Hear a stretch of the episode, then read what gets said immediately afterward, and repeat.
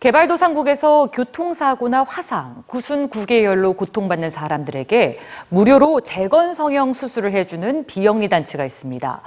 단체의 이름은 소생하다, 재기하다란 뜻의 리서지 인터내셔널인데요.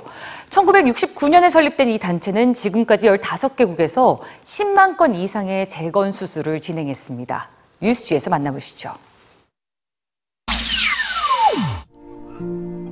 짐바브웨에 사는 리디아는 17살 때 소가 끄는 수레에 치여 얼굴이 으스러졌습니다.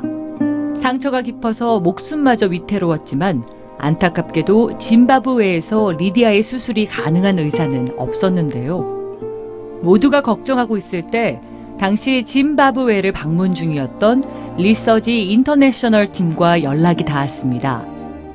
리서지 팀의 안면 재건 수술 전문의는 리디아에게 무료 수술을 해주었고 건강을 회복한 리디아는 다시 식사하고 앞을 볼 수 있게 됐습니다.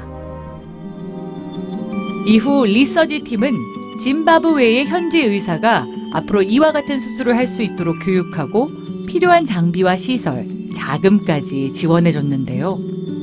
our interaction with the surgeons that came, it has really given us the courage, the fact that we we had interacted with these surgeons, eh, we have been able to do even more complex cases.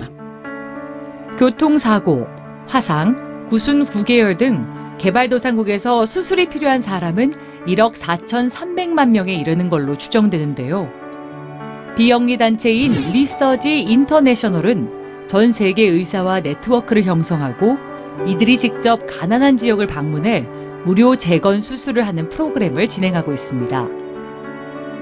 또 물고기 잡는 법을 알려준다는 철학에 따라 현지 의사를 교육하고 훈련하고 멘토링 등을 통해 지원하고 있습니다.